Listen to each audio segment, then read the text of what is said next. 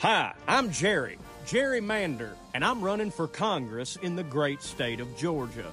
I believe in three things God, guns, and that bisexuals aren't real.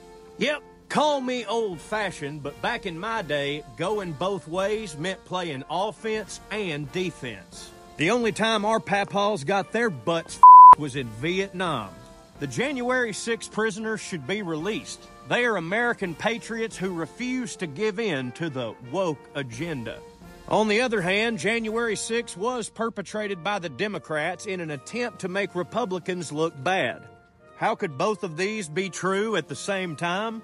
Well, how come some people have titties and a d- Bet on it. The Democrats want to open the borders so that Mexicans can live in our pool houses and make stinky tortillas on our Traeger grills. Well, not on my watch. Yep, when I'm elected, we will instead hire those Mexicans to work at factories I personally hold stock in, pay them cash below minimum wage, effectively helping them steal your job and then pretending it wasn't our fault. Scoreboard. Back in my day, we had prayer in school. Want to know what we didn't have? Blacks.